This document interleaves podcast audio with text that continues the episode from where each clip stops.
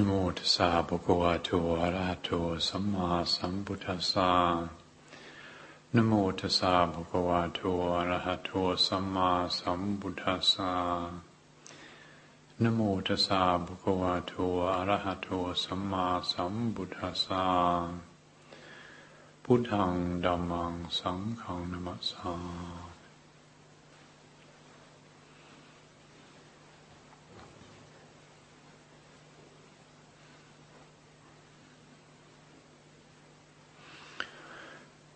I'd like to say thank you to uh, everybody who sent me birthday cards. Um, many of you sent very nice cards, and I'm grateful for that. I'm a great fan of of uh, the tradition of sending birthday cards and New Year's greeting cards and so on. I, it feels like a kind of reaffirmation of communion and, so to speak, then a sense of uh, friendship and, and appreciation and support and and companionship counts for a lot in practice. And, and I know personally, for me, the uh, one of the things that was very attractive about mm, monastic life was like conscious or intentional spiritual community. And, and then, of course, we all know what the, the Buddha had to say about these things and how how important it is uh, in practice. So occasions like birthdays or New Year's greetings and so on, it's just an excuse, I find, to say something nice to somebody. And uh, so I appreciate that and uh, some very nice cards. One of my favourite cards said, um, "Are you aware that as you grow older, you've become a screaming bore?"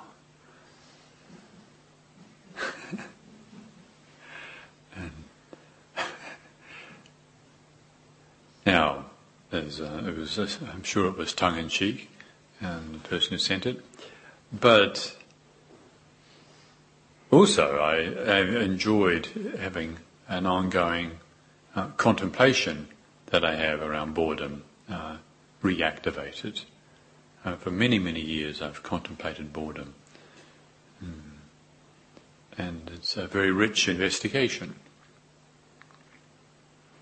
If we're not, if we can't be consciously bored or mindfully bored, well, boredom can be a real uh, like an enemy. You people can feel threatened, uh, pending boredom. I, I, think that's probably what a lot of the consumer society feeds on. Certainly, the, the television culture.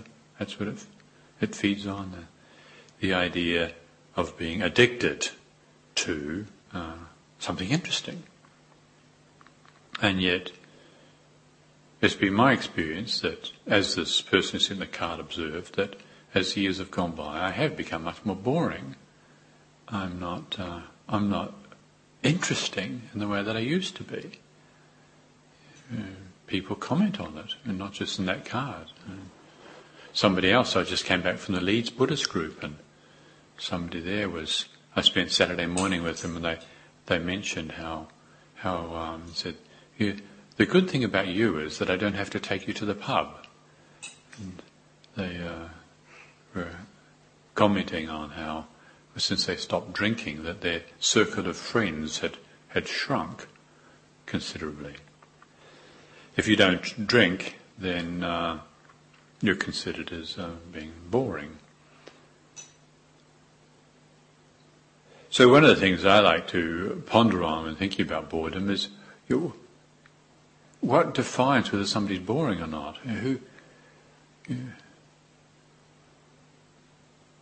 When the Buddha talked about, you know, the, uh, when the Buddha gave the discourse to to the uh, the bhikkhuni uh, Mahapajapati, he asked for a summary of the teachings, and and he, he laid out this, presented this very clear uh, list of things and said, if your practice or your effort uh, increases in uh, dispassion, then it accords with my teaching. If it increases in passion, then it doesn't accord with my teaching. If it increases in detachment, then it accords with my teaching. If it increases in attachment, it doesn't accord with my teaching. So he went through this list of eight things, and, and dispassion, detachment, dispersal, modesty, contentment, frugality, effort, and solitude is the last one. And that's very interesting. If your practice is taking you to uh, increase solitude, then it accords with my teaching. If your practice is actually taking you towards being more dependent upon social stimulus, then it doesn't accord with my teaching. So there are those who find um, the company of those who practice. You know, presumably I'm referring to everybody here. Presumably everybody here uh, has this experience that that the more we practice, the less we are inclined to to being sociable. Yeah. I mean, we may be more able to be sociable if we need to be. That's also my experience that if I need to be sociable and and so on, that I'm, I'm more able to do it. But the inclination towards that is uh, diminishing. Mm. And so, from a worldly perspective, from the perspective of those who are still dependent upon excitement and, and, and stimulus of the senses, then yes, it's true, we're becoming boring. Mm. It does make you more boring. But from the perspective of those who practice, then no, that's not the case at all. It's quite the opposite. It makes you more interesting. Yeah. People who don't need to always, like if you're having a conversation, to be able to sit with somebody and there can be space in the conversation, space for some thinking, space for some waiting or pondering, instead of always moving on to the next thing. Or an environment, living in an environment and when I was young, I can remember what, how I used to decorate the house that I lived in. The last house I had in New Zealand, we had what we called the Red Room. And uh, I guess it's obvious why it was called the Red Room. All the walls were painted this, it was called Guardsman Red actually, according to the paint book I remember. It was kind of blood red. This rich, rich red. All the walls were painted this colour. And then all these different levels in the room. You walk in under a level above you and there's these other levels and all the levels were covered in black upholstery. And then there was a beautiful exposed fireplace and then there was a, a, hole in the wall which opened up into the kitchen where Sally used to push through freshly baked muffins. And we had a seriously good sound system in there which we used to listen to Emerson, Lake and Palmer and such things. And you get the picture. And that was, that was how basically one accessed uh, good feeling in those days. And it's not that I have a problem with red rooms or good sound systems or, freshly made muffins. Uh, I have a problem with those things. But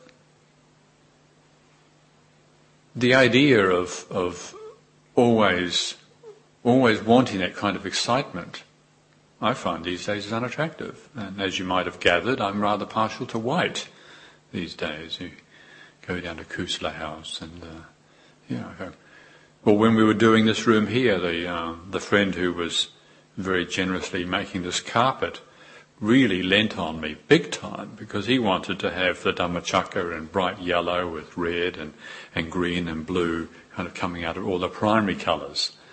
And I had to really stick to my guns and insist that it should look like moss, and the moss in the garden. And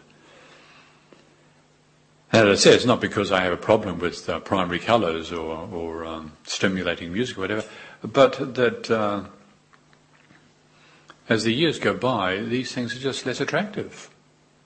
Um, and the same with uh, having views and opinions about things. Okay.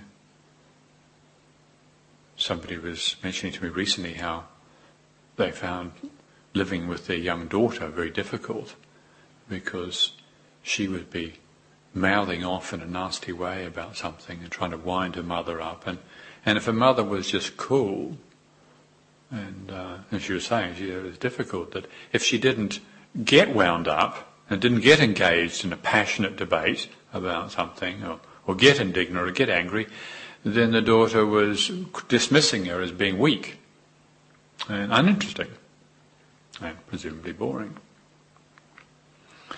And so, know, it does have to, I think it's just worth thinking about, you know, um, this dynamic and, and, and the, uh, what it is we're feeding on. Like last week we, we spoke about crisis and, and, uh, and the crisis addiction that, that is so prevalent in the world that if there isn't anything happening, then people will start worrying about something to create a crisis and invent a crisis because the, there is one mind state or one quality of consciousness that just gets off on a crisis, you know, taking a position for something or against something and, and feeds on the energy that gets stimulated by that. But as we practice and we let go, you see how and, and irritating it is really for the mind to always be stimulated. You know, even even the beautiful ideas that one has, the beautiful lofty thoughts that one can have, or the beautiful visualizations or the beautiful memories, that if you really keep practicing, then after a while it becomes tedious. It's just unattractive. It's not because one thinks we shouldn't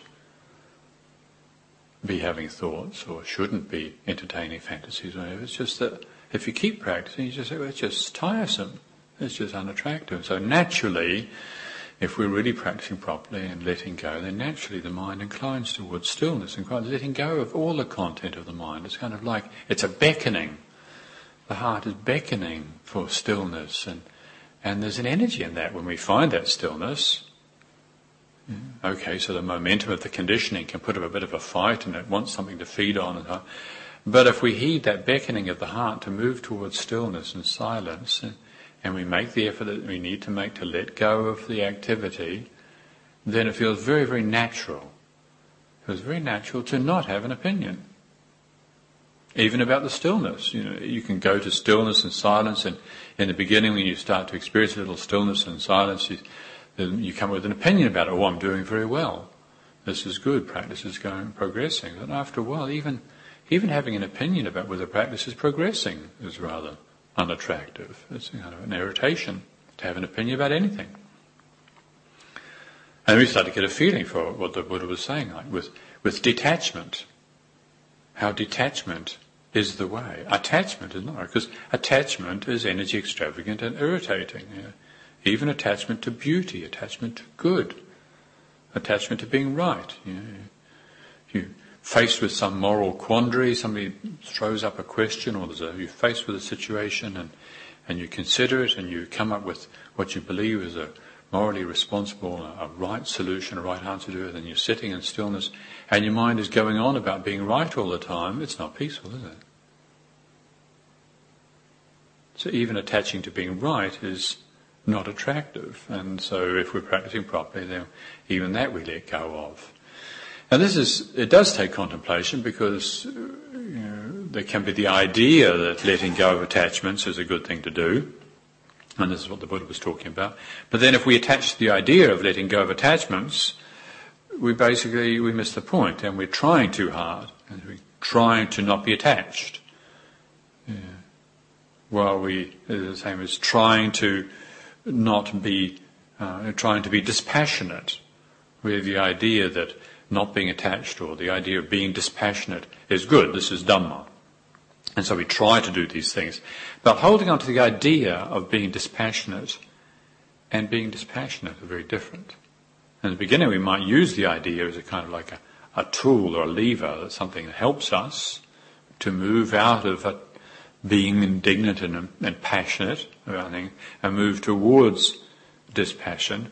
But we need to be exercising constant mindfulness to see what, to feel, to investigate, to recognize directly for ourselves what is the experience of being impassioned or being dispassionate as a whole body mind experience.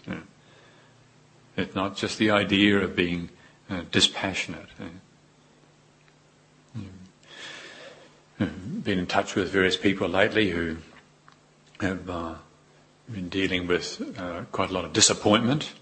There's one person who's who's uh, had to deal with a, a monk who is not keeping his rules as he should be and causing a lot of harm and a lot of pain. And so has brought about a lot of disappointment. And so, but if you hear the teachings, the Buddha says about being dispassionate, being detached, and you think, well, you know, I shouldn't be attached to my teacher, or I shouldn't be, know, I shouldn't, I should have equanimity, or I shouldn't be judgmental you know, of this behavior. And so you're trying to not be judgmental and trying to be dispassionate when in fact what's going on is there's a lot of pain, a lot of disappointment, maybe rage, passionate rage. But the Buddha said be dispassionate. Yeah. Strong judgment of how wrong this behavior is. The Buddha said be detached. So it's important that we uh, consider as a whole body mind experience what's really meant by these things.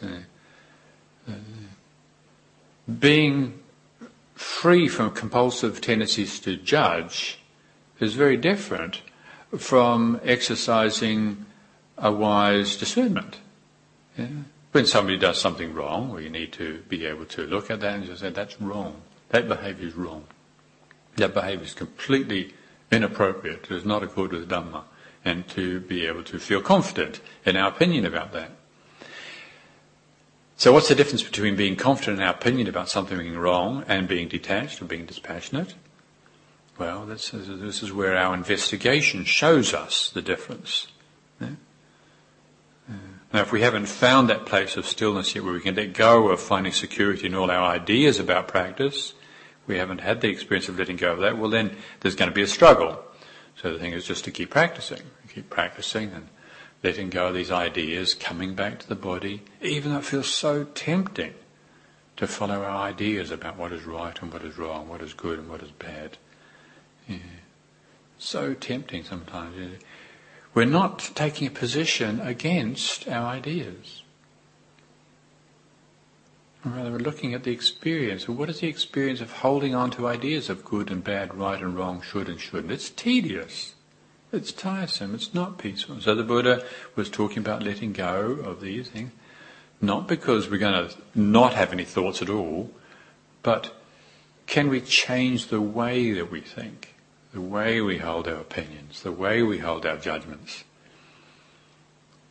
And so, by way of experiment, we tentatively we let go, and even though we're sitting there in meditation, we're just dying to solve this quandary or to have an opinion about something terrible that I did or somebody else did or whatever. She say, no, come back. Come back to the body. Come back to the breath. Come back to the body posture. Come back to the sound of silence. And see, but if I don't think about it, it's going to disappear. If I don't think about it, well, we feel that tendency to be pulled, to be sucked into compulsive attachment. It's a compulsiveness, isn't it? It's being driven. You know, one piece of advice that I, I read in a book by Kennett Roshi when I was a very young monk, which, which said that if you can't choose to act or not act, then your action is compulsive behavior. Well, that's very helpful. And likewise with thinking or speaking. If you can't choose to not speak or to speak, you know, if you're being driven to speak, well then it's compulsive. Or thinking. If you can't choose to not think, then your thinking is not contemplation, it's proliferation. And so, by way of experiment, we turn away from the activity of the mind, having an opinion, no matter how needy of a solution uh, the predicament might be. Just, uh, sometimes we're caught up in it, we're not seeing clearly. So, by way of experiment, we turn attention away from it, come back to the feeling uh, of being drawn into it, and just say, no, come back to the body. And if we do this, what happens is there is, there's a shift in our involvement in the activity of the mind. The way that we engage is not compulsive. You know, if we know how to be still, then we can choose to pick up the fantasy, to pick up the pondering. We can consciously ponder on something like feeling indignant, feeling disappointed, the feeling of disappointment is always disappointing. It's a curious thing, it's a really curious thing. It always surprises me. Whenever I feel disappointed, that I don't actually let go of it sooner. Because the feeling of disappointment, if you hold on to that feeling, you always become disappointed, which is horrible. It's a horrible feeling, becoming disappointed. And so why do we hang on to it? Because if you hang on to it, you're going to become disappointed. Well, there's only, there can only be one reason why we hang on to it, it's because we don't see what we're doing. We don't see it. We don't see that hanging on to disappointment makes us disappointed. It's like sticking your hand in the fire and expecting it to not get burned. It's just very unintelligent. And yet we keep doing it. And so, uh, if we learn to establish ourselves with confidence in this way of turning away from this exercise of skillful restraint, turning away from the activity of the heart and mind, the feelings and sensations, come back to the meditation object until we've got this strength of stillness and clarity, and then when we're ready we can choose to go back and we look and see disappointment is just so. You know, disappointment is like that. That's what disappointment feels like. When you're hoping for something, you know, hoping for something to be a certain way, and then it happens another way, and then this feeling of disappointment comes up. So, of course we're disappointed. But we don't have to grasp the disappointment. We don't have to become disappointed. Well, from a worldly perspective, that's it. We don't become impassioned and indignant. We don't get enraged by the things that are happening in the world. And so for some people who are practicing, like for instance, in, uh, sometimes it happens in relationships, one partner's practicing and the other one's not.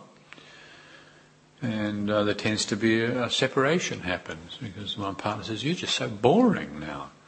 You just don't want to go anywhere. You don't want to do anything." Yeah. So yeah, that's true.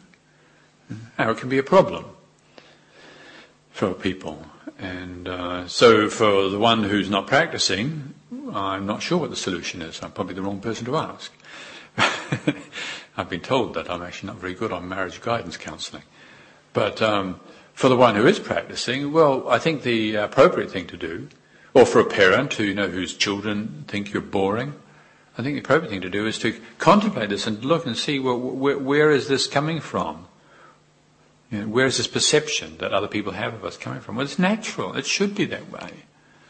You know, socializing. I mean, always talking. So it's, you know, it's, it ends up in saying things you don't want to say, and it's energy extravagant, and and so as you, the more you practice, you, you, looking forward to being on your own is natural. Now this is not. This is quite different from holding on to the idea that the Buddha said that solitary practice is good. You know, I've met a lot of neurotic people who who are simply not able to appreciate any sort of social contact or any sort of relationship, and and think that that's a good Dhamma practice, well, that's, that's something else altogether. But if, from a perspective of, of, of awareness, we're investigating the conditions of our mind, you see how heedless conversation, how it leaves traces in the mind, stirs the heart up. And it's just unattractive. In a place like this, you, I know when people come here on retreat, the momentum of of conversation and chatting and so on, maybe on the first day or so it's a bit difficult to let go of. But nearly always, after a while, people settle and they just love the silence. It's just, it's so refreshing. It's like taking a bath. Just to walk around with people who are not talking. It's one of the few things in this life that you can get to look forward to, like living in monasteries.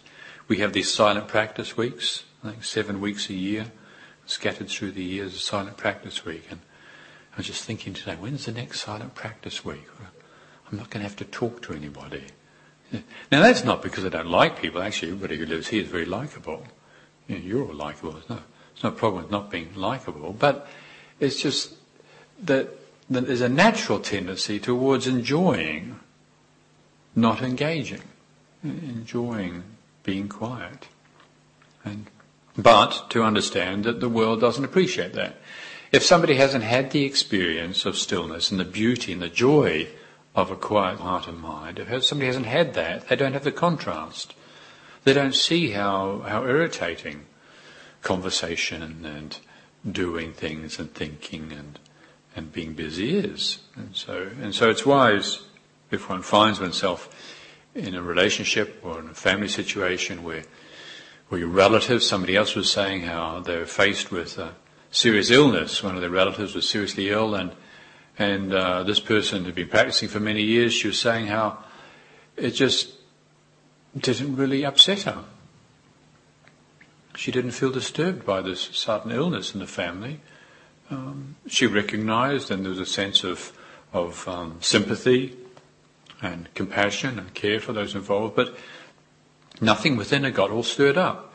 But then her relatives accused her of being cold-hearted and insensitive. And so, what do you do with that? Well, it's difficult. But I think if we prepare ourselves with understanding of why it's like this, well, then we're not so likely to react, you know, because you know, it can be the case that we then get judgmental of people who are not uh, inclined towards quietness. And, uh, which of course is where we get lost, where we get attached to, our quietness get attached to our opinion that quietness is better than activity.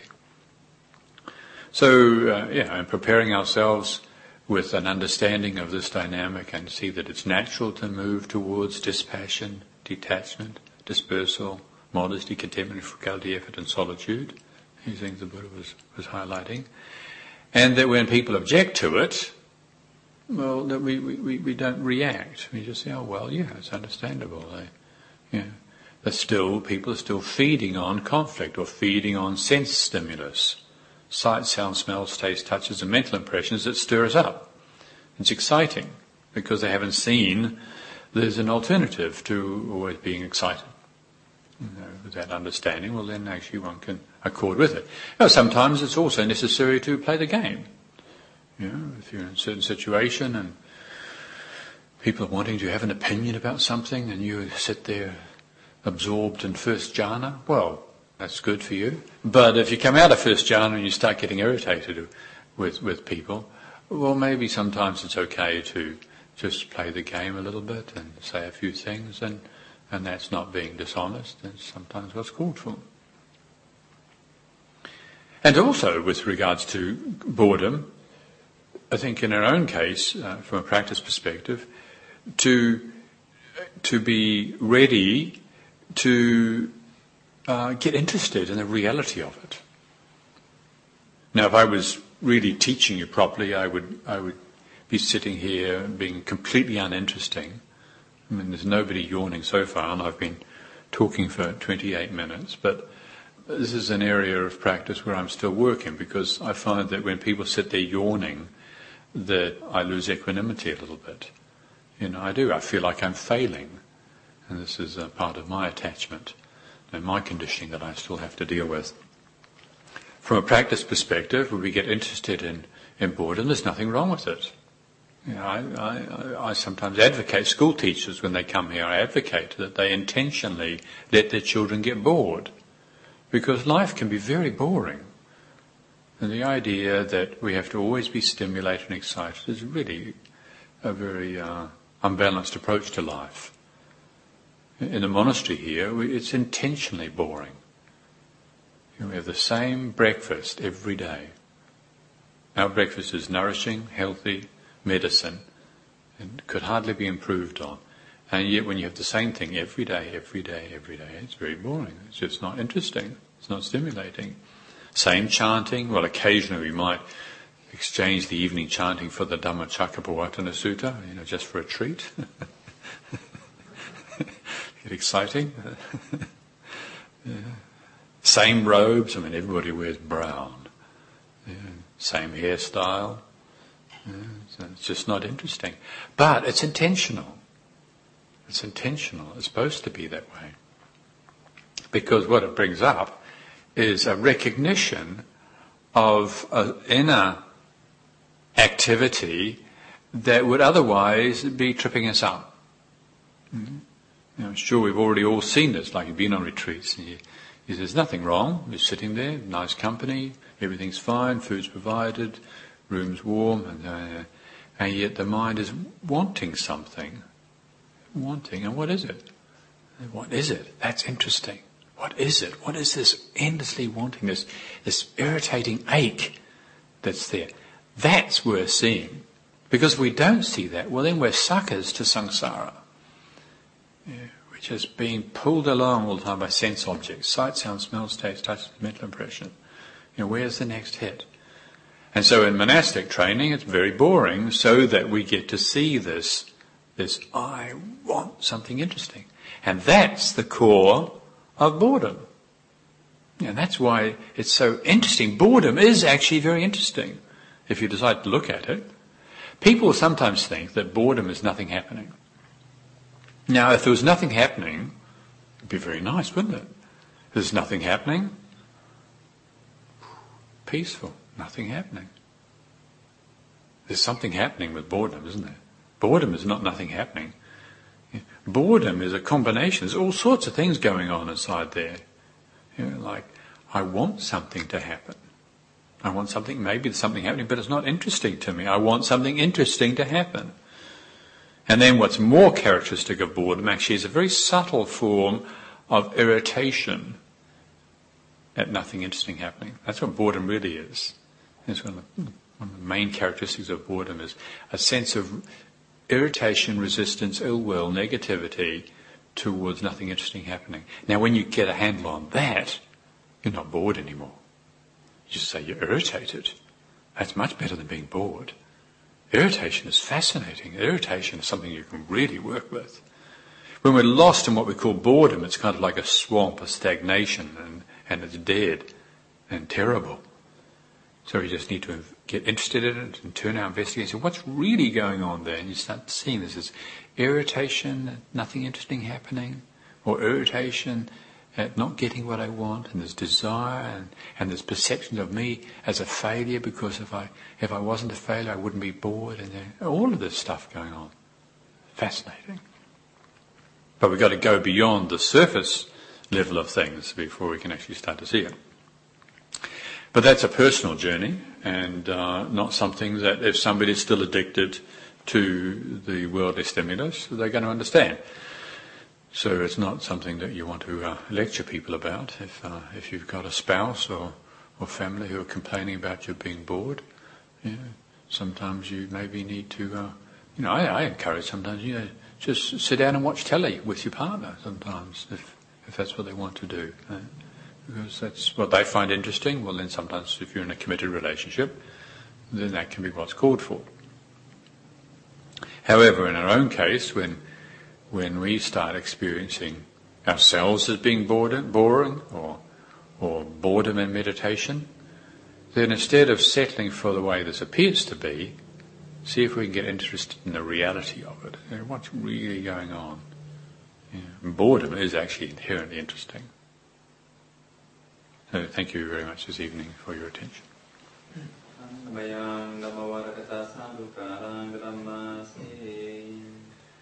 Uh...